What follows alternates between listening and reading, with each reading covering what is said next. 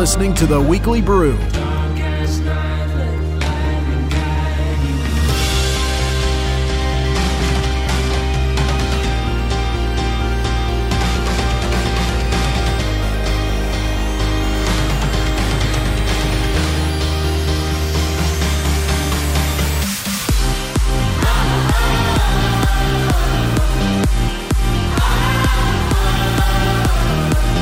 Weekly Brew, your source for political, social, and sports commentary brewed up in an hour and less. I'm Austin Stat, and I'm joined this week by Kevin Cook, Jeremy Paxton, and finally we welcome back Zach Taylor after a brief hiatus. Zach, it's good to have you back. Thanks, guys. Good to be back. So, Kevin, Jeremy, how was the week? Well, I got to uh, see some Texas high school football uh, playoff action, which this will be the first time I've ever covered that, and it is a whole different ball game. So uh, one of the teams uh, I was at, Cy Falls, hadn't been to the playoffs in two years, and they notched a 72-6 victory over Nimitz. That was, uh, I mean, every kid on the team got to play. It was really uh, inspirational is maybe not the word, but very pleasant to watch, very enjoyable. I've gotten to know the coach Kirk Eaton pretty well, and it was just an all-around great victory. So my job's kind of picking up this time of year, and I'm really enjoying it. Jeremy, what about you? How was your week? Uh, week was pretty good. Um, I was a little disappointed uh, yesterday. Um, our Baylor Bears did lose to the OU Sooners uh, in a 10 point loss, so not totally unexpected given our situation at quarterback um, and a couple of the positions where we were lacking our starters. But uh, yeah, pretty bummed about that, but otherwise, it's been a, a good week. On a brighter note, last week we told our listeners that we had a new sponsor, We Desserts. And it turns out that several of you actually stopped by We Desserts to get some sweet and delicious treats. Kevin, do you want to tell us about that? So I am in contact with We Desserts. It's a terrific uh, restaurant bakery, whatever you want to call it, on 3411 Kirby Street. Um, and so this is, uh, they're a sponsor of the podcast and, and, and, support us. And they now serve hot New Orleans style beignets on Friday and Saturday. So a couple of notes. Um, apparently, three guys went in on, I believe, a Monday or a Tuesday, uh, wondering about beignets uh, and ended up buying some products anyway. So thank you guys, whoever that was. Um, it's just Friday and Saturday they do beignets. They do them all day and they're delicious. And uh, on another note, uh, another listener came in, and I guess his approach was to um, walk to the counter and tell the um, the clerk that he gets ten percent off. And so I was going to say to listeners, you do get 10% off if you listen to the podcast. That's totally legitimate. But a better way to lead into that might be hey, I heard about this place on the Weekly Brew podcast. Um, is it true that I get a 10% discount rather than just sort of opening with I get a discount? Because there was some confusion uh, in the early part of that conversation about what the discount was due to. So just, uh, you know, thanks guys for going in and supporting the bakery. Um, maybe a better way to handle that might be hey, you know, I heard about you guys on the podcast and that's why I'm here. And you will get that 10% discount. Um, so beignet days at We Desserts, Fridays and Saturdays all day long, located at 3411 Kirby. And again, if you mention you heard about them on our podcast, you do get 10% off your purchase. That's uh, hashtag beignet day hashtag be there. We're gonna be tweeting some stuff out about that. So uh, so yeah, thanks for supporting us and thanks for supporting We Desserts. Speaking of social media, Twitter and Facebook, just a reminder that our listeners can follow us at facebook.com slash weekly brewcast. You can also follow us at twitter.com slash weekly brewcast. And uh, Kevin this week actually set up an Instagram account. So if you're on Instagram, you can follow us again at Weekly Brewcast. And uh, another thing that we also want to remind our listeners is that you can search for us on iTunes if that's the platform that you're using to listen to us on. We want to make sure that you actually give us feedback. Uh, subscribe, let us know how you feel. And Kevin, I thought you provided an interesting motivation last week for our potential listeners. Do you have anything to motivate the listeners this week? last week it did seem to work. We do have a new review. Shout out to uh, CPAX87. Thanks, buddy. We appreciate you weighing in. Um, so that helped to a point, but really not as many reviews as I would personally like to see. So this week I'm going to go a little more negative. I'm disappointed in our listeners. Um, there hasn't been an outpouring of reviews and five star ratings like we had hoped. So, guys, you know I love you because you listen to me, but uh, I wish that you could do better, and I'm encouraging you to do better. So go to iTunes, go to ratings and reviews, click five stars, give us a little paragraph. Um, Austin said last week, tell us which host is your favorite. I'd love to play that game. Um, so anyway, just that's what we're looking for this week is reviews and, and sharing our social media stuff, you know, so that other people can enjoy what you enjoy. So uh, you know, last week I was a little more encouraging. This week I'm I'm disappointed, and you guys need to step up. Kevin likes to be interacted with on social media, so uh, kind of help a guy out. You know, give him some ratings and reviews. I think it'll help him a little bit emotionally as he you know powers through the work week. So uh, do Kevin a favor, do us all a favor. We know you like the show. Uh, we know you like to listen. Just uh, give us a brief feedback on iTunes. Again, you can search for us at the Weekly Brew. All right, folks, we've got a packed show on deck. It's time to sit back, grab a drink, listen, and be informed. Let's start with the big lead. The Big Lead. This past week, we had discussed and prepped for a variety of topics on this week's episode of the Weekly Brew. However, a senseless act of terrorism on Friday evening in Paris dictated that we cover this tragic event that took the lives of, as of Sunday afternoon, 132 innocent men, women, and children. The terrorist attack carried out by sympathizers of the Islamic State marked the second deadliest attack on a Western city since 9 11. Moreover, it's the 28th terrorist attack to kill more than 100 people since 2001. An absolutely tragic event and an ongoing story right now in Paris. Guys, I know we had a group discussion going on Friday, just kind of posting updates as we saw them coming across on various social media sites. As we've had a few di- days to digest this information, what are your immediate thoughts and reactions? I was totally shocked by this attack. Uh, it certainly reminded me of the Charlie Hebdo massacre that occurred uh, back earlier this year. Um, it, it, really brought to the forefront the reality uh, of the threat that ISIS poses not only to the Middle East, but now to uh, continental Europe. So I, I was uh, I, I was glued to the TV as soon as I heard about it.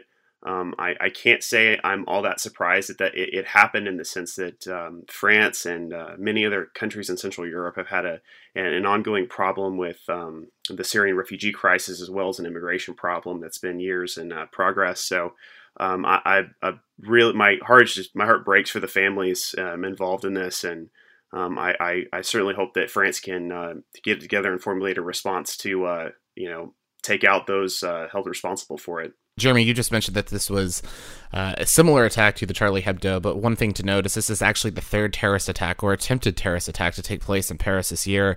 Of course, we had the Charlie Hebdo attack earlier in the year, and then over the summer, we had an attempted attack on a train in which two Americans were able to stifle uh, any further damages. Uh, but one thing to note is that uh, France has been open about wanting to respond since this is now, you know, essentially a war on their turf.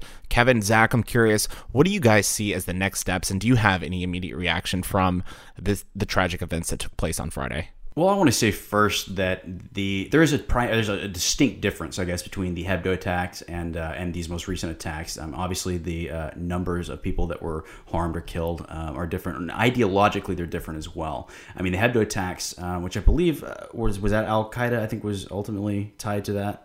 Um, I, I, can't remember the perpetrators, but they said I was reading philosophically those attacks were targeted, were a minority group of people that were um, determined to have had some sort of guilt or political malfeasance in the eyes of the terrorists, versus the most recent attack, which is an indiscriminate attack um, and represents kind of an updating in the philosophy of the group. So ISIS, I, I've been reading basically has um, disavowed what used to be, I guess, a rule in the terrorist ideology that you don't want to attack or uh, or be in places where you might kill innocent Muslims, um, and they've moved away even from that. So it's just discouraging and perplexing to see terrorism grow even more evil. I mean, with each passing year, it, it's it's I don't know. I'm, I'm left speechless by it, honestly. One thing to note is uh, over this past weekend, more more and more details have been emerging uh, from this incident. And uh, uh, one thing that we do note is one attacker has been identified as Ismail Omar Mostefai, who is a 29 year old French citizen,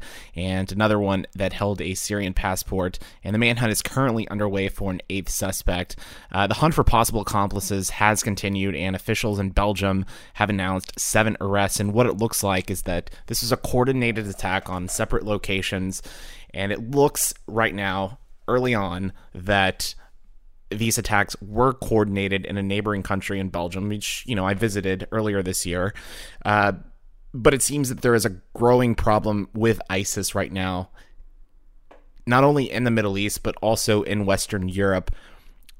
Zach, I'm curious how does NATO respond to this, and how does France respond slash the United States? I'm not so sure about NATO, but I think uh, we touched on this about a month ago on one of our podcasts with the uh, the immigration, the Syrian refugee, and the immigration problems that are being faced in Europe we talked about how there was fear of uh, ISIS using the Syrian refugee sympathies in um, Western uh, countries to infiltrate and uh, set up possible operations such as this. There have been threats that uh, London, Rome, and Washington, D.C. are next, and I think the failure has already occurred. I think the fact that we're having to respond to this instead of the necessary steps haven't been taken to prevent things like this from happening.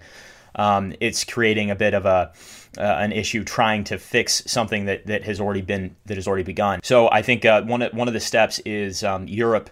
Uh, you know, taking further steps to try and identify refugees coming in and actually following, um, you know, leads and things. One of the things that I read in an article that we had to prep for this was that uh, normally uh, terrorist attacks like these are sort of a little difficult to track because it usually involves just one or two people, but this was by a collective group of about eight and should have been much more easily trackable. Um, and why and how it wasn't, I don't fully understand. Um, I, I, don't know where the failure was, if it's with uh, difficulties with the EU or if it's with France in particular. Uh, but I do think that there needs to be much more attention being paid to the immigration uh, that is coming from Syria and those claiming to be Syrian refugees. Um, and I think that could go a long way in trying to help prevent this sort of stuff. With regards to Syrian refugees, I do want to point out that there are thousands of Syrian refugees that are actually fleeing the Middle East because of oppression, because of you know the ongoing threat of ISIS. I mean, there are legitimate people that are trying to flee this horrid situation that you see in Damascus and uh, other areas in that region. So I, I, do think we need to differentiate that there are legitimate refugees, but yes, I do think that there are some coming in uh, with malicious intent. Uh, shortly after the attacks, uh, French President Francois Hollande promised to a grieving nation that quote we will lead the fight and it will be merciless. He further went on to say that when terrorists are capable of committing such atrocities they should be certain that they are facing a determined France, a united France, a France that will not let itself be intimidated, even if today we are expressing endless emotion at the drama and this tragedy. He said that this was an abomination because it was a barbaric attack.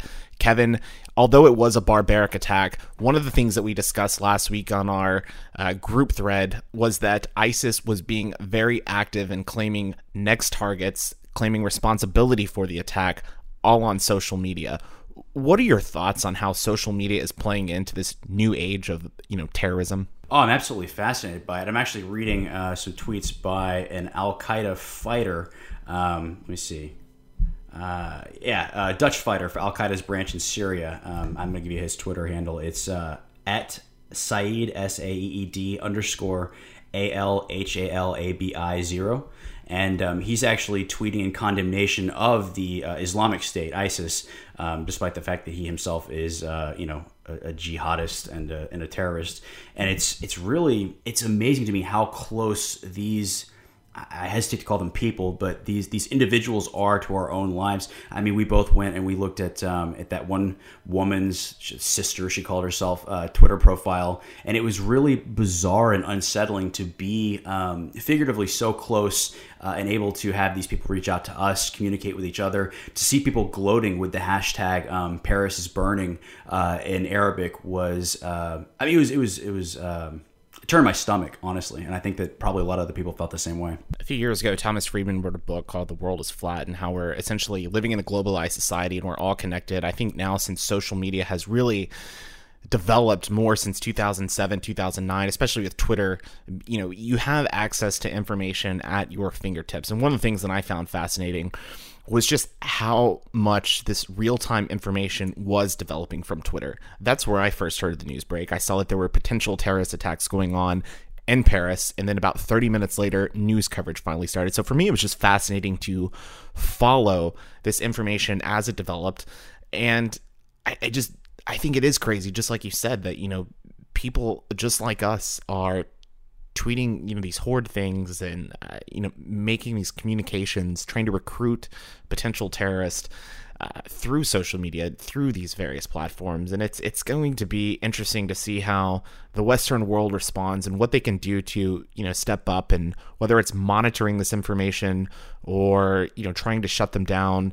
Uh, but it's definitely a new age of warfare, and uh, it, it's definitely fascinating to watch. It's amazing to me because I can't get 500 Twitter followers, but they can get people to join like a jihad over Twitter, and I I just really they're doing a lot better than I am, I guess, which is not not funny. It's it's really sad how effective they are at using all of the various forms of media that we have um, to recruit people, to attract people, to radicalize people, and to um, carry out and coordinate these kinds of attacks. Which uh, Michael Morell, the former CIA deputy director, called them uh, or said these attacks uh, had operational sophistication which coming from a guy that used to run the CIA is pretty high praise. So that's just uh, it's scary stuff. One thing to note is police on Friday detained five people in Istanbul. The source told AFP including a suspected close associate of the notorious ISIS militant known as Jihadi John, who Washington believes was likely killed in a recent drone strike in Syria. So it seems that there were other terrorist potential terrorist attacks that were stifled over the past weekend. Unfortunately, more than 132 innocent people were killed Friday in Paris as a result of the Islamic State, you know, taking their war to the Western world. Friday morning, in an interview with George Stephanopoulos, President Barack Obama told the ABC reporter that ISIS had, quote, been contained. Later that afternoon, of course, we have the terrorist attacks. Obama pledges solidarity, saying that France is the largest, or France is the most long-standing ally of the United States, and that he will support uh, President Hollande and uh, you know the French in their response, and essentially said it was a you know a declared war on humanity. How does the United States respond to this moving forward? It seems like the current plan for handling ISIS, you know, with drone strikes, airstrikes, has just seemed ineffective. I, far from being ineffective, I think that they've actually been agitative. Uh, and I think that what we're seeing is um, a fallout of that. Of course, France was bombing in Syria as well, and some people have linked um, that to the uh, attacks that took place. So, I mean, maybe what we're doing is not only unhelpful but actually counterproductive. And I, I don't, I'm not a policy expert. I don't have an answer, but I would say that I'm certainly discouraged uh, with the direction that we've been going in. It, it definitely does not seem to help. In fact, it seems to hurt. Obama's statements juxtaposed to the events just uh, show how bad his policy is towards the region. Um, I, I think weak is one way it's been described. There are other more colorful colorful terms that have been used to describe it as well. Um, I, I, I know that with our airstrikes in Syria against ISIS, um, despite the number of missions reported, I know that not many of them actually engage the enemy due to overly restrictive rules of engagement. Um, and so I, I, don't think our, I agree with Kevin, I don't think our policy is working at all. In fact, it's, um, it, it, might serve just because the U.S. is in the fight, it, it likely serves as a recruiting tool for ISIS. Um, and so I, I I'm, I'm deeply troubled by uh, this president's leadership on this particular issue, and um, it's it's only hurting us. I mean, it's it, it's hurting our allies right now, and I, but it is not uh, beyond the realm of possibility for this to also happen here, um, especially if uh, with the risk of uh, ISIS being able to infiltrate these refugee groups um, and make it to our shores. I, I don't see uh, it is impossible for this to happen um, here at some point. I hope it doesn't, but um, yeah. Yeah, I, I agree. I, I am completely uh, ashamed of how this administration has handled foreign policy uh, and how it has actually done things, as, as Kevin mentioned, to further agitate the problem. Uh, I think one of the things that I noted from President Obama's address, uh, you know, or statements after the Paris thing that just kind of goes to to show just kind of like where we stand and why this has become an issue is kind of not acknowledging what the actual issue is. In his statement, he said that this is not just an attack on Paris, it's not just an attack on France, but it's an attack on all of humanity and the universal values that we share. I think the idea of even thinking that all of humanity shares universal values is a complete farce. And that's what has created this sense of like we can all just be friends and sing kumbaya and hold hands and just respect and, and coexist, as the bumper sticker says. Uh, the fact is, um, not everyone in all of humanity shares the same universal values, and you have these radical extremists. You have different opposing worldviews um, that take uh, hostile action against opposing worldviews, and refusing to acknowledge that that there are there are not universal values that all of humanity shares is what's you know you're you're ignoring the actual problem that is creating this sense of radical militant Islam. I do want to step in there and say that I, I do think people are generally good. I do think people generally have solid values and there are universal values. I think that this is a small group of people that are just batshit crazy. The idea that this is just a small number of people worldwide that believe in this radicalized militant doctrine is just wrong. It's estimated that about 10% of worldwide Islam And let's not forget that these terrorist groups, ISIS and Al Qaeda and all of those like them, identify themselves as being Muslim. This is not an argument of whether or not these terrorist groups represent the true Islam. They are identifying themselves as being Muslim. And for the sake of these numbers, we need to keep that in mind. It's estimated that about 10% of all Islam believes in this radicalized militant jihad doctrine. There are 1.6 billion Muslims worldwide. Even if only 10% of Muslims believe in this radicalized doctrine, that's one and a half million people worldwide who believe in killing people like you and me and all of us simply for the sake of jihad. I certainly don't consider one and a half million people to be a small number of people that believe in such a, a have such a worldview such as this of just killing innocent people in atrocious acts such as 9-11 paris and just countless others that we have seen in our lifetime. When you talk about radicalized Islam or radicalized Muslims, I, I think back to to draw an analogy like the um, the abortion clinic bombings that are carried out by people who are purportedly or in name Christian, um, and I don't consider them to have a grasp on what Christianity is or to be part of Christianity. And certainly they're not supported by any uh, churches that I believe are um, grounded in Christian faith. And so I think it's it's misleading to say, you know, 10% of Islam is though they're all part of one group or sect. Um, and we can sort of, you know, judge them at one end of the pole. I think that that sort of extremist action and terrorism is radically different. And I just the same way I don't look at those people as being Christians, quote unquote, I don't necessarily look at the terrorists as being radicalized, uh, you know, Muslims uh, so much as they are just jihadists and, and, and almost an entirely different sect of people. Because I think I could, we hear a lot of rhetoric about radicalized Islam, and it's sort of um, exclusionary. And I think it contributes to the problems that groups have communicating with one another instead of instead of helping to increase that communication. To add on to that, Kevin, I, I, I do think it's it's a mistake to equate what we're seeing right now within the Muslim world with any other religious group. I mean, we're just talking a numbers game uh, there is no equivalency. I mean, the, the rise of ISIS, Al Qaeda, uh, the Muslim Brotherhood. I mean, it, you know, uh, what we see in Israel and other parts of the world, um, it, it is a problem within Islam, and it is something that the moderates in Islam have to address. And certainly something that I've, some positive action I've seen is um, some more moderate imams have sort of stepped up and condemned this sort of thing. Um, but it is a it is a problem. I feel like it's um, that is particular to Islam as a as a as a religion. So I what what is what is especially concerning in looking at the aftermath of this attack is that um, that there's for a number of years now um, there are a lot of young Muslims that feel this tension between their religious identity and the secularism of the French state. And you sort of have ISIS and Al Qaeda and other organizations like it beckoning as this sort of perverse sense of purpose for them. Um, it, it, they, they, take advantage of this powerful pull of religious identity that puts them at odds with sort of the liberal Western democracy and values that we all hold dear. So um, it, it is it is a it is a clash of cultures, and it's unfortunate that it's happened this way. But um, I, I, think it's hard to ignore that and say this is a this is a problem, you know, like with, with generic extremism or something like that. And there isn't something particular to Islam, and that's um, I, I, think that that's that's all you can say about it. I mean, I don't entirely disagree with your assessment there, Kevin. Um, but I think in that is that if if that is in fact the case, if what we are seeing here, because these these ISIS and Al Qaeda, these the radical Islams, they are associating themselves with Islam.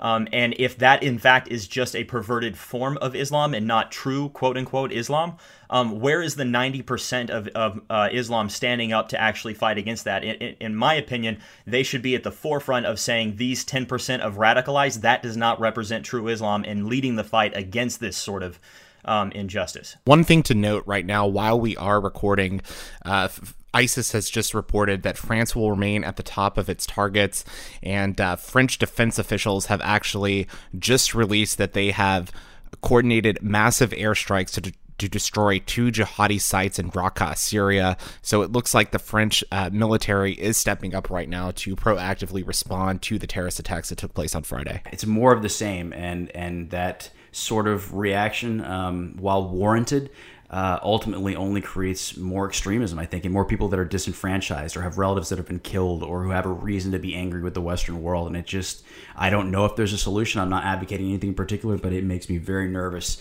and very scared to hear that news. It's definitely going to be interesting to follow as the issue of ISIS is not going away anytime soon. And, and from a domestic perspective, I think it's going to be interesting to see how the presidential candidates moving into 2016 handle this. I think foreign policy is going to become more and more of an issue, especially if these terrorists uh, continue to attack the Western world. I think national security might be a topic heading into 2016.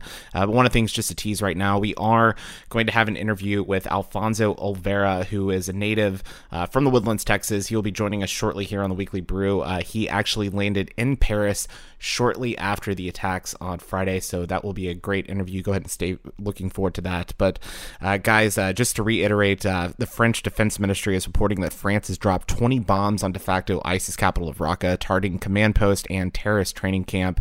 Again, this is breaking news as we are recording on Sunday afternoon, and this is going to be an ongoing thing as we move into the week, and France as well as Western allies continue to respond. But I, I just want to say that uh, I, I do think this is a an issue that the world does need to address, and I'm honestly not sure what the solution is. I don't know if the current policy is correct. I don't know if there needs to be changes, uh, but it's definitely a new animal uh, that we are facing that uh, is waging wars on various fronts, whether it's uh, you know terrorism, whether it's social media. It, it's it's fascinating to me how this is all uh, you know, warfare has essentially changed. And Jeremy, I think it was you that said that um, the current presidential administration uh, maybe isn't aggressive enough or is uh, hampered by uh, restrictive rules of engagement. But you know, I was just thinking, didn't we just bomb a hospital in Afghanistan not like two months ago? Uh, I mean, that was a, that was a failure with the rules of engagement. I think there's a difference between uh, what was a mistake. Uh, it was a mistaken identity in that particular case, but um, I, I, I do know and looking at uh, various outlets, um, especially from the standpoint of the military, and knowing what they need to win. Uh, there, ha- there have been several. Uh, I mean, it, this happens daily where there is a target, but it's too close to a civilian target, or it's there's some criteria it doesn't meet, and so we're not able to bomb it. Um, one one remark that was made that was uh, Russia, who is not so concerned about those sorts of things, would actually able would actually be able to make more progress than we would because they just um, they just don't care. So I, am not I'm not totally sure about uh, what the rules of engagement are, but I, I get the general sense from looking at uh, some news outlets that they are overly restrictive and they don't allow us to um, prosecute ISIS as well as we could. Do you envy Russia's lack of concern for civilian casualties? No, I don't envy their lack of concern, but I also understand that what war is and what war isn't. Um, there are inevitably civilian casualties in any conflict, and, to, to, think that you can't have them is it's naive and it, it's almost ignoring uh, the reality of uh, what is uh, armed conflict in the 21st century. So, in fact, I, I, know, I mean, there is no country on the planet that tries to avoid civilian casualties like the U.S. does. Uh, so, no, I, I do not envy Russia's disregard, but I also um, I, I, wish that we were a little bit more aggressive in prosecuting this. And the sentiment from the Obama administration just does not tell me that they are really serious about fighting ISIS. They, I don't think that they recognize it as a serious problem. Well, not only do they not see it as a serious problem, they see it as a small problem that they've already got contained, as as Obama said before all of this happened. They think they got this under control and clearly they don't. But just to reiterate, this is not a problem just unique to the U.S. Uh, you know, this is definitely something that the Western world and the rest of the world does not have contained. Uh, so I, I, I, think that some sort of solution needs to be addressed. Uh, ISIS is definitely a growing threat, as it appears, uh, and I think they're going to only be more dangerous. As again, they tweeted on Friday that Washington, Rome, and London are next. It's an ongoing issue, and something has to be done to mitigate any future risks to innocent civilians. You're listening to the Weekly Brew. Now joining us on the Weekly Brew is Alfonso Olvera, uh, a native of the Woodlands, Texas who was actually in Paris uh, just shortly after the tragic terrorist attack that happened last Friday. Alfonso, first off, if you can, uh, can you just go ahead and tell the listeners a little bit about yourself and kind of your story on how you got to Paris and what your purpose for the trip was? Yeah, I was traveling to Paris so that I could celebrate. This is a uh, trip that we had planned uh, months in advance. Uh, my fiance and I are here, and uh, we were actually in Washington while the attacks were happening. Uh, we were flying up to Paris. Um, I'm originally from uh, the Woodlands, Texas, as you said, and um, I was uh, planning a trip to celebrate my birthday and, and come up here to see a couple of concerts uh, in uh, France and, and Spain. And um, so, yeah, that's that's basically the background of the trip. We were just celebrating my birthday, my fiance and I. What was it like for you? I mean, you landed, from what I understand, just about 12 hours following the attacks, and uh, you know there was a lot of chaos. Uh, with with the French officials saying that they might shut down uh, the borders and uh, ground air flights. What was it for you landing and just experiencing kind of being thrown into that chaos and panic in the country? For us, it was a conscious decision to come up here, even though we knew that there was uh, this going on. And um, basically, we had already boarded the plane uh, whenever we started hearing news about uh, the attacks and when we re- realized that it was something serious. And um, we we decided to go on with our trip. And maybe uh, worst case scenario is that whenever we landed in Paris, we would take another flight somewhere else um, until the situation kind of calmed down. Um, so we got here into Paris, and fortunately enough, I had Wi-Fi on the plane, so I could monitor the situation and make some decisions. But um, while I was on the plane, we made the decision to actually stay here in Paris. Um, there were some rumors about uh, London being another ta- uh, target, Rome being another target. So we said, you know, if this if this already happened here, it, it would be very unusual for something else to happen uh, right after. So we decided stay here. Alfonso, at what point did you realize that it was as serious as what it was? It wasn't for me until later in the day after a few notifications that it really kind of set in as to what actually was going on. So was it, you know, before you left DC or like sometime on the plane while you were monitoring with the Wi-Fi that you fully realized what was going on? So whenever we were uh, boarding the plane and the cabin door was actually closed, uh, more news started coming in, and the pilot said uh, allowed anybody that wanted to get off the plane to actually do that. And there were a lot of passengers that got off the plane. Um, we we didn't do that. Um, we figured it was it was easier to just come in and figure out what we would do while actually being in Europe. So we did that. But I think the main tipping point was when we heard about uh, the hostages at the concert hall, the the Bataclan at that point we really thought it was very very serious because you're not talking about just uh, shooting at a restaurant where you know a couple people got uh, shot but this was over hundred people being taken hostage. And then I think somebody tweeted from inside saying that they were actually shooting them one by one. So that that's that that was a tipping point where we realized that this was something of a really great magnitude. You know I've traveled uh, several times internationally and uh, usually, when you land in a country, you've got to go through customs, uh, immigration, that sort of thing. And, and, and typically, it's not a, a cumbersome process. I, I, imagine you've traveled uh, quite a bit internationally. What was different about landing in Paris in terms of security? Was, was it there a heightened sense of security when you landed at, I assume, Charles de Gaulle? So I've been to Paris uh, many times before, and uh, um, the interesting thing is that landing in the airport, and yes, there was a long line for crossing the, the border, the customs, but uh, they never shut down the airport. And the officials, uh, when they saw my passport, they didn't ask one single question. So I didn't really feel that there was heightened security at the at the airport. We did see some military at the airport, but uh, in all honesty, that that's something that I've seen before, and I I didn't think anything of it. So I was expecting hours of uh, delays crossing customs, and we didn't really feel that. So, yeah. So you originally intended to go see uh, some concerts that were canceled. So I guess you have been touring uh, some of the sites there. I was curious, what's your itinerary been since you've landed and uh, kind of started looking at these sites, and uh, what has your impression been of these places that have been attacked? We landed about 12, 12 hours, actually less than 12 hours uh, from when the the attack had happened. And so we didn't really know what to expect once we got into the city. We didn't know if it was going to be in complete lockdown, no people on the streets. Um, we really didn't know. I, I guess that's what I was expecting is maybe we'll go into our hotel and, and, and stay at our hotel, uh, and that's it. Um, so my, my originally my original itinerary is to spend three days here in Paris and then go to Lyon and then to Barcelona. And um, we decided to come into Paris uh, knowing that there was something going on, and then take it from there and kind of play it by ear. Um, so we came into Paris and we checked into our hotel and at that point, while we were driving to our hotel, we saw a lot of people on the streets.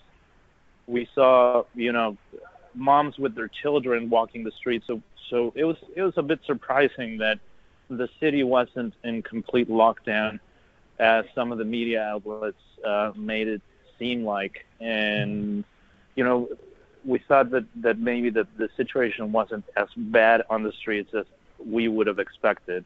So checked into our, into our hotel, and then we decided to go for a walk. And to be completely honest with you guys, is that uh, we, we thought that if we hadn't heard what happened on the news, we wouldn't even have realized that something happened because people were just taking strolls on the street, restaurants were open, businesses were open. Um, the city was was alive, and um, that that's how it is right now. Uh, in some way.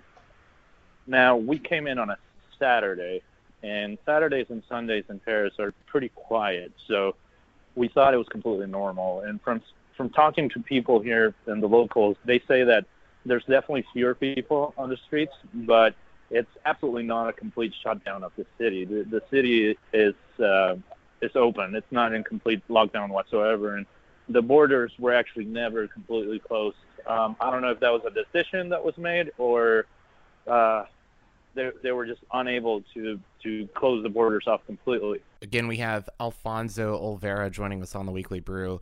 And uh, you mentioned that uh, on, on a Facebook post that Paris doesn't look scared. What would you describe as the kind of overall mood in Paris right now? I mean, is it is it more unity and people rallying around each other and kind of standing up and saying, "Hey, we're not going to let this terrorist attack affect us"? So yesterday we we visited. We went and walked to the Eiffel Tower, and everything seemed pretty normal to me. We went to a couple of restaurants, a couple of bars, and we really didn't think anything of it. We stayed away from the zone because the shootings happened in a considerably, uh, except for the one at the, at the stadium, we stayed um, away from that from that particular zone, and we decided to visit that zone today. And I, I still think that uh, that that a lot of businesses in Paris closed, but a lot of businesses, and I would say most of the businesses carried on and uh, and went on with their with their business, and a lot of patrons and and the restaurants and bars. So I think that it was it was definitely a surprise to see people uh, walking the streets and going to restaurants and bars and terraces and actually you know continuing with, with their lives. But um, but but there's also another side side of it. We went to uh, we went to the actual sites of where the shootings happened.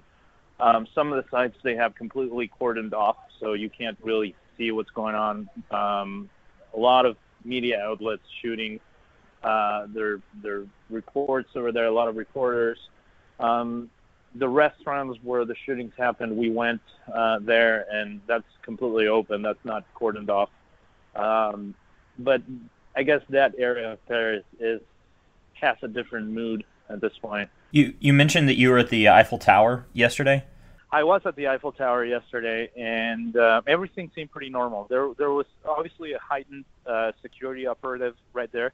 The actual Eiffel Tower itself it's closed. All the public um, facilities like museums and um, and any other sightseeing that is handled by the by the government, like like the Eiffel Tower, is completely closed.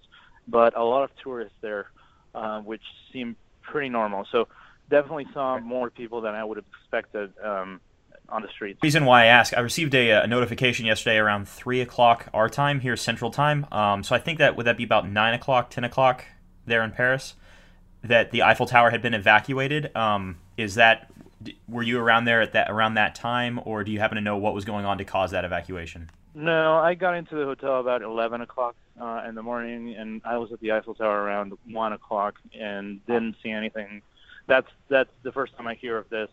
So it's it's it, it, it probably happened. I'm I'm I'm just not aware of it. Just wanted to uh, say to our listeners, and uh, we appreciate you doing this course. Uh, Alfonso's agreed to share some of his images um, with us uh, from the attack sites and kind of touring around Paris. So if you want to check our Facebook uh, and our Twitter, we'll be putting some of those out. Um, probably where you found uh, this audio. So we appreciate that and appreciate the perspective, Alfonso. Absolutely again, this is Alfonso Olvera, and uh, who was in Paris just a few hours shortly after the attacks. And Alfonso, we thank you for uh, calling in kind of late on a Sunday evening there in Paris, and uh, we hope you have a, a, great rest of the trip in Europe. And uh, thanks again for joining us on the Weekly Brew. No worries. Thank you so much for having me, guys. Take care. Stay safe. Thanks.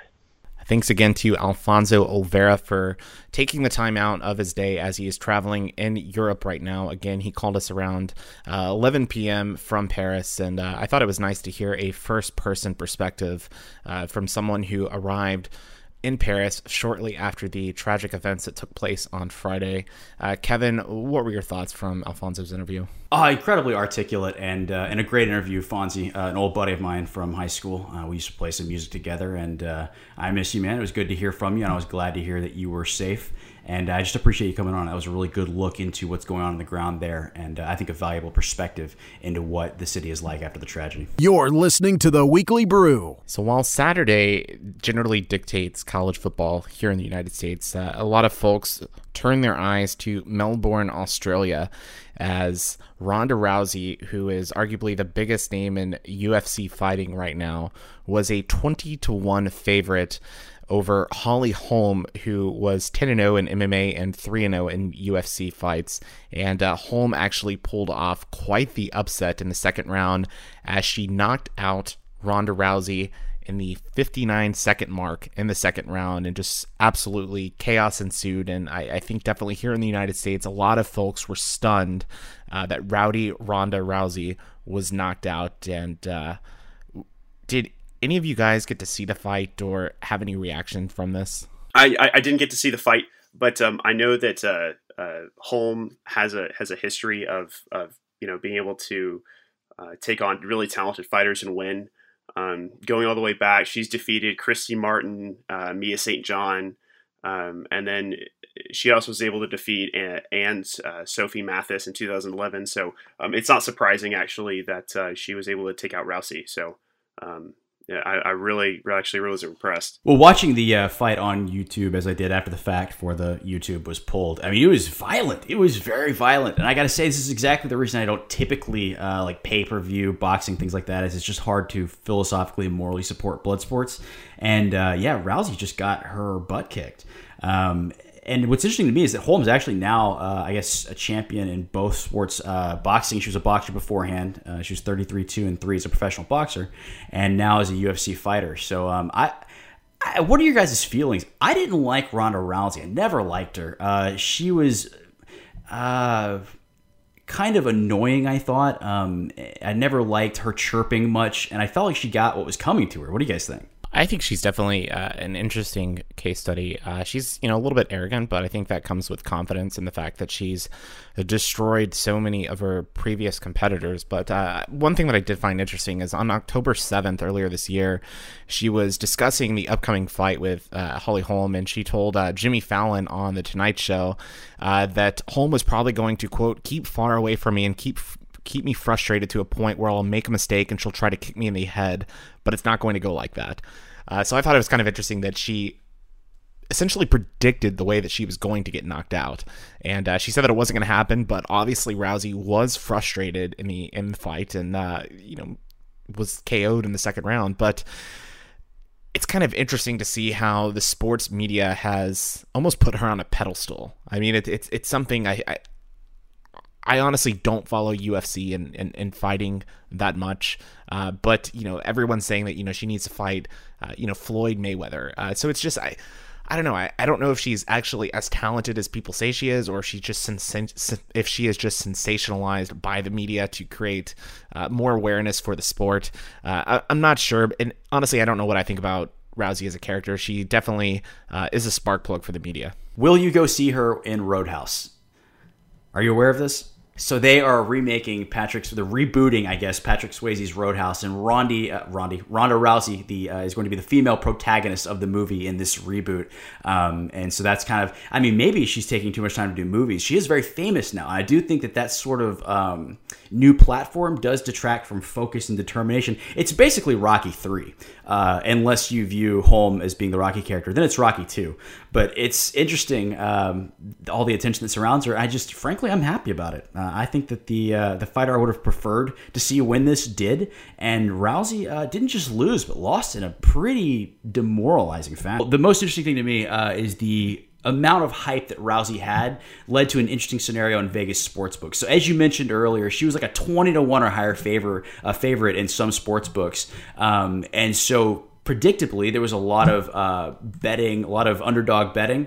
And uh, according to an article I'm reading from USA Today, um, the results around town were not good. Uh, and this is from Jay Kornegay, vice president of the Westgate Las Vegas sports book. Most books got crushed as typical underdog betting was popular because basically you had to put 900 on Rousey to win 100. You could wager 100 on Holm to win 600. So these underdog bets apparently killed sports books across the town. So the hype was bad for everyone, including Rousey. Um, so he's saying the rematch should be huge. Hopefully they'll recoup their losses. But the most interesting bet that was placed, I think, was uh, actually by Holly Holm's team. Um, there's also an article also from USA Today where uh, her manager Lenny Fresquez admits that the team pulled their resources um, and won a quote six figure sum by betting on their fighter to defeat Ronda Rousey. So they were one of the groups that helped crush the sports books. And uh, it's just a really entertaining story. I think I'm kind of surprised that's even allowed or legal, but I guess that UFC has a, uh, an amicable relationship with Vegas and with gambling. Um, certainly not something you'd see in the NFL. Yeah, I think it's definitely uh, something that we would not see in the NFL or Major League Baseball. But I wonder if there are some policies in place that say that you cannot bet against yourself, but you can bet for yourself. Uh, but you know, I, I kind of that's kind of cool. The fact that her staff believed in her so much that they put their money where their mouth is, and uh, they were rewarded nicely as a result. I know why Rousey lost. She recently came out and supported Bernie Sanders for president and made her weak. Switching gears here for a moment from Ronda Rousey, let's go ahead and talk about football. Uh, quite the entertaining game here in Houston as the University of Houston Cougars and coach Tom Herman and their H Town takeover knocked off previously undefeated uh, prior to last week Memphis and uh, or knocked off Memphis in a quite a remarkable way, uh, coming back from I believe three scores. Kevin, I know that you're a U of H alum and a you know kind of a diehard supporter of the Houston Cougars. What were your thoughts to see the University of Houston rally move to 10 and 0 on the season and uh, now up to number 13 or 14 in the college football rankings? First of all, I just like to point out where did you learn to say the word Houston? Because I've heard you say it a number of times now, and it's like Houston. You live here, dude. What what is that uh, pronunciation that you have? Hey, that's the way I was uh, raised. Very northeastern sounding for me. We say Houston down here, but uh, any case, University of Houston. I will tell you something. I will tell you something. So, uh, when I was a freshman in college, uh, I remember I was going through a drive-through at uh, I don't know, like let's say it's a Wendy's or Chick Fil A, but one of the people there actually asked me if I was from up north. And interestingly enough, I was, you know, a little irritated as a lifelong Texan. Uh, and just a few months before, I was actually at Harvard uh, for a debate tournament. I was in debate in high school, and uh, we actually had uh, some people come up to us from, I guess, Philadelphia, and they thought that we looked like locals because we were wearing Red Sox gear after we had just been to Fenway Park. And uh, we told them that, you know, we were from Texas and uh, we didn't know exactly uh, the location that they were looking for. But one of the uh, the, the, women uh, who was asking for directions, she was a little, she was an older lady. she told me that she thought I was from Boston because of my accent. And I, you know, again, I, I've I've heard this for about the last 10 to 15 years and I don't understand. I mean, I'm born and raised in the woodlands in Houston, Texas. And if you talk to anybody in my family, I mean, they have Texas accents. You sound so proud to be confused with these Northerners too. I know you say you're born and bred here, but uh, I don't know, man. I don't hear the pride when you talk about being confused for a local up north. no, I don't think it's pride at all. But uh, switching gears, let's talk about H Town. How about that? H Town, Space City, H Town takeover. Kevin, what are your thoughts after the university coming back from a huge deficit and pulling to 10 0 on the season? It's been a long, long time since I've had that kind of moment. Um, full disclosure, I wasn't watching on television. I wasn't at the game, sadly. I actually was coming from a high school game that I was covering as part of my job. But I did have the radio on as I was writing my article, and I sort of put everything down as things started to kind of snowball. And I was texting with my father, who was a big booster and was there in the stadium. So I felt very connected to that moment. And the call was chilling. I mean, especially as they lined up for that kick, and uh, Jake Elliott missed despite being one of the better kickers in NCAA football. I mean, it just felt like a, a moment of destiny. I remember being kind of a wash in a glow um, that I haven't had as a sports fan for, for quite some time. It's been very disappointing to be a Houston fan um, for the most part, uh, particularly a University of Houston fan. And so it was a special moment for me. Um, what made it more significant, of course, was their Heisman Trophy candidate. Um, he actually got a letter from the uh, Heisman Trophy Trust signifying he is a candidate. Uh, Greg Ward Jr. was out uh, and actually was ineffective through most of the first two quarters. And it was um, it was Kyle Postma that came in, uh, the uh, backup quarterback who was the third string quarterback a couple of weeks ago has just kind of ascended and it just felt like a moment of destiny. He came in through 21 of 33 for 236 yards and a touchdown and actually ran for another 49 yards and uh, and ran for the game winning touchdown. Uh, and then of course the uh, the kick missed there. It's just everything seemed to line up and it was a brilliant, happy, ecstatic moment for me and I'm still I'm still basking in it honestly. Yeah, you could definitely hear the excitement coming from you right now and uh, it's going to be interesting to see what the college football playoff committee does. Uh, last week they had the University of Houston ranked at number 24 in their poll, and this week they have another big game against Navy coming up. But I wouldn't say it's too far fetched to see, uh, you know, possibly U of H getting a bid into a January bowl game. I don't think they're going to make the top four, but you know, who knows? Stranger things have happened, but it's great to see, uh, you know, the city of you know the city come around and support the Cougars. And uh, Coach Herman has done a heck of a job with the team. And honestly, it's it's going to be interesting to see if if they're able to keep him on staff next year, or if he decides to leave and go to one of the bigger jobs that is currently one of the bigger jobs that are currently available at the moment. I totally caught you skipping over saying Houston again. He's got to do it now. He's got a handicap. I'm really interested to see, you know, with Houston doing as well as it has been. I, I actually really am impressed with the U of H football program, not just this year, but in um, consecutive years now. Um, I'm interested to see. I'm looking at the Big 12 uh, scoreboard right now. I don't see Oklahoma State going undefeated, and so I can see another nightmare scenario for the Big 12 here heading into the playoff. I mean, there's a possibility that we have a team that doesn't make it. Um, that are our champion, our conference champion, uh, doesn't make it this year. So I'm curious in terms of Big 12 expansion if um, a team like Houston might might be uh, on the ballot there. Um, so I don't know. I, that's just a just a random thought I'm, I'm having right now, but um, it looks like it might be a real possibility. So is that I, I think that I think they would bring luck to the conference, to be honest with you. Well, you guys have heard me talk about this before. I'm still very bitter because it was essentially Baylor uh, and Baylor's money and financial resources that kept us out of the Big 12 when it was originally formed. Uh, of course, we're all Southwestern Conference um, alumni, and so I think that I, my hatred for Baylor would be mitigated somewhat if we were in the Big 12 and we did have uh, a Big 12 schedule and all the uh, advantages that come with that in terms of recruiting and so forth. And so uh, you guys know I don't like Baylor and certainly love to see them lose this week. Um, but that, that hatred might actually decrease a little bit if we finally get into the Big 12 where we belong uh, and, and sort of right the wrongs from a few years ago. And just as a correction, uh, they're actually playing Connecticut this week. Uh, it's next week, the 27th. they'll play Navy. So two weeks until the big game really. And one thing to note is that U of H has had horrible attendance this year at games, and Coach Herman has called out the fans on several occasions. I believe uh, prior to this Memphis game, they had been averaging around 25 to 26,000, which is quite pathetic if you're attempting to get into a power conference such as the Big 12. So uh, if U of H, you know, they have the facilities, they have the uh, the investment that the athletic department and the university is willing to make. Uh, so I think that if they do want to get into a power conference such as the Big 12, the fan base needs to step up and actually support the team more than just one game a year. I hear the uh, condescension, the, the Big 12 Baylor condescension in your voice there, but they are stepping their game up. The uh, I don't think Herman called out uh, the fans so much. I think it was more like an exhortation to do something, and they did. They answered that call. I don't think there's any contention there. So um, I think that it's headed in the right direction. I think that the Big 12 would be foolish not to have us. Uh, we bring a lot to the table. I sound defensive and like I'm pleading. I can hear it in my voice actually, but uh, but come on, come on, guys. That's where we belong. Is the Big 12. Speaking of Big 12 football, uh, some shakeups in the standings yesterday. Previously undefeated Baylor fell at home to Oklahoma for their first home loss since 2012. TCU squeaked by uh, a, a, winless Kansas team, and it took a ferocious rally from Oklahoma State to stay undefeated as they topped off Iowa State. And uh, next week, of course, there's another big set of games as TCU heads to Norman to take on uh, what seems to be the Big 12 frontrunner right now in Oklahoma, and Baylor heads to Stillwater to take on Oklahoma State. Jeremy, I know that you were in Waco yesterday. What were your thoughts from the game? Any any quick reaction?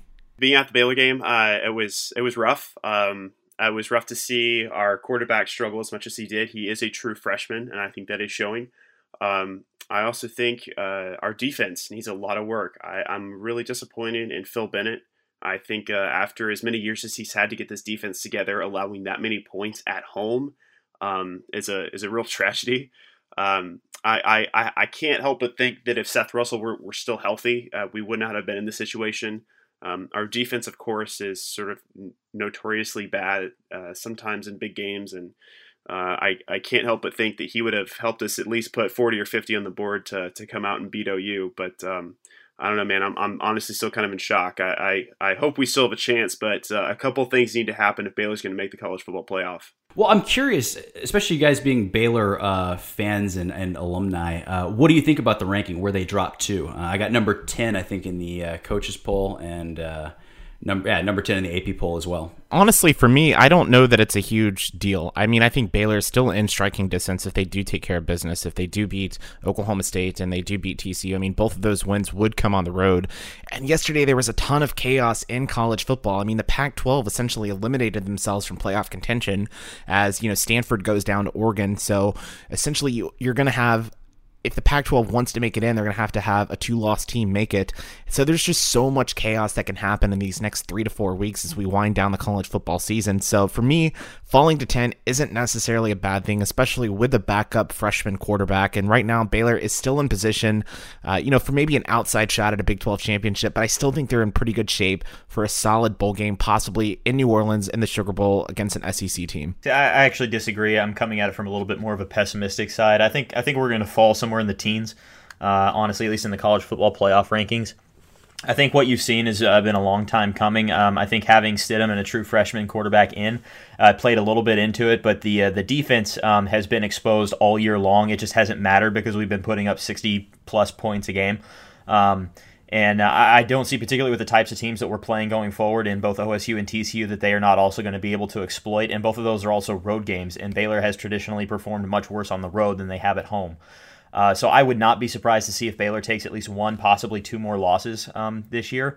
They might surprise me and come out and uh, and win out. But even still, I think the way the college football uh, playoff is set up, um, I don't I don't think I think we're done uh, contending. I think the only Big 12 team left that has a shot at, at uh, making it is um, either Oklahoma State or uh, or Oklahoma and Oklahoma State only if they go undefeated. I think Oklahoma is the uh, only uh, Big 12 team that has a shot of making the college football playoff with one loss. Yeah, on the on the ranking thing, um, I have heard some things on social media from from Homer fans, and I am a Homer Houston fan, but uh, 13 slash 14, whatever we're nestled at, depending on the poll, um, kind of behind all the one loss teams and ahead of all the two loss teams, feels just right to me. I don't as a Houston fan, traditionally, historically, I feel like we've um, we've had missteps when we've been uh, uh, contenders or ranked too high. Uh, and like any team, we do well when we have sort of the underdog complex.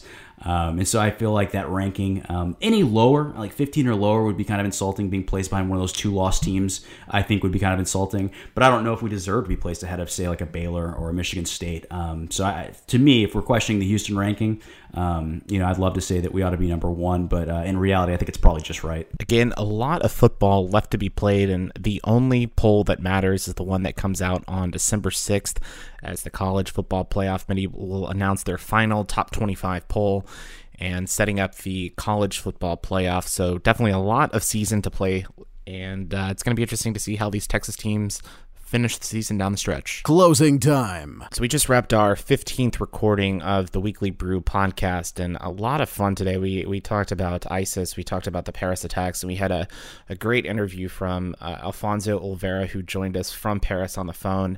Uh, guys, what were your impressions from today's episode? Uh, I had a lot of fun recording it. I, I think um, I'm in a somber mood, uh, both because of uh, Baylor losing, but more obviously because of uh, what happened in Paris. So um, I'll be looking forward to what happens this week and uh, talking about it next week with you guys. So um, also, a moral from today. Uh, if you support Bernie Sanders for president, you will fight like a weenie and lose MMA fights. So it's just that it's just that simple. And I guess before we wrap up, uh, Kevin, go ahead and tell the listeners one more time how they can find us on social media and about our sponsor, We Desserts. Absolutely. I'm also glad that we taught you how to pronounce Houston because that had been something that I had gotten some feedback on, actually. Other people have noticed that. That's not just me. And you say Houston a lot because we're based in Houston. So, uh, you know, either say it correctly or, or you actually did a good job of sort of dancing around it. So uh, I appreciate that as well. But um, yeah, our sponsor, uh, we are very proud and happy to be sponsored by We Desserts. I mentioned before, that's we uh, as in something a French woman would say uh, in the boudoir. Uh, that's OUI, We Desserts. And they serve beignets on Fridays and Saturdays. So I think that uh, we've talked a little bit. I'm going to try to get out there on Saturday to We Desserts and have some beignets. Austin, I believe you're going to try to get out there as well. Absolutely. Hope to be there. Yeah, so that's uh, We Desserts 3411 Kirby. You can look them up. They're also on Instagram, Facebook, and Twitter uh, under We Desserts. And it's worth noting um, that we are also on all of those platforms now. So we mentioned earlier in the show Instagram at Weekly Brewcast, Twitter at Weekly Brewcast, and on Facebook slash Weekly Brewcast. I believe. So we would love to have our uh, listeners interact with us. We know that there are listeners because they've been showing up at the bakery, getting their 10% discount, which is fantastic. We appreciate the business. We appreciate you going out there. Um, but we'd also love to hear from you on those platforms and have you share our media with other people that you like so that we can um, we can interact with them and uh, be part of their lives as well. So we appreciate you guys listening. We love all of our listeners simply because you listen, no matter how terrible of a person you may be otherwise. And uh, and we're glad to have you. Well, thanks for that uh, glowing review there, Kevin. Uh, you know, and this is the first time that all four of us have been on the mic together in just probably about a month, actually. So, Zach, it was nice to have you back on board this week, joining us on the Weekly Brew podcast. And uh, Jeremy, always good to have you on. Kevin, thanks again for your insight, and uh, look forward to getting together next week and chatting uh, whatever topics may develop this upcoming week. But in the meantime, for my co hosts Jeremy Paxton, Kevin Cook, and Zach Taylor, my name's Austin Staton, and we'll see you next week. You've been listening to The Weekly Brew